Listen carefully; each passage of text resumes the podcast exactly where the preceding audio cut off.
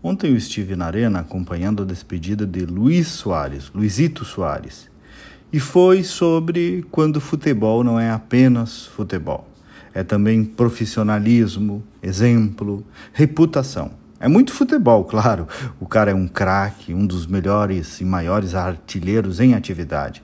Várias vezes considerado um dos melhores do mundo, ganhou dezenas de títulos em sua carreira e sabe fazer gol e dar assistência para gols. Não é o chamado fominha, não. Ele olha o movimento do campo, passa a bola sem apego, constrói gols, além de fazer muitos. Mas, vindo a Porto Alegre, há 11, 12 meses atrás, um jeitinho de fim de carreira, um achado para o Grêmio, mas o cara jogou com a mesma disposição contra um pequeno time do interior gaúcho ou contra um grande time do futebol brasileiro. Depoimentos de funcionários do Grêmio que eu conheço, de que jamais foi personalista, marrento, quis tratamento privilegiado, nada. Um cara simples, tranquilo, que não se afetou pela fama. Tchê, isso é tão difícil. Ganhava, imaginem vocês, 2 milhões por mês. 2 milhões, meu povo.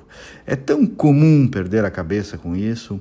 E tantos a gente vê perdendo a cabeça, jogadores, artistas, cantores famosos, que viram verdadeiros bobalhões por causa da fama, do dinheiro, do poder, criando história aqui e ali. E o Soares, não, veio aqui, curtiu Porto Alegre, integrou sua família, foi administrando sua fama, também as suas dores físicas, e também teve a inteligência de construir a sua saída com muito cuidado na reputação. Ora, a reputação tem a questão moral, óbvio, da essência da pessoa, mas ela também é dinheiro.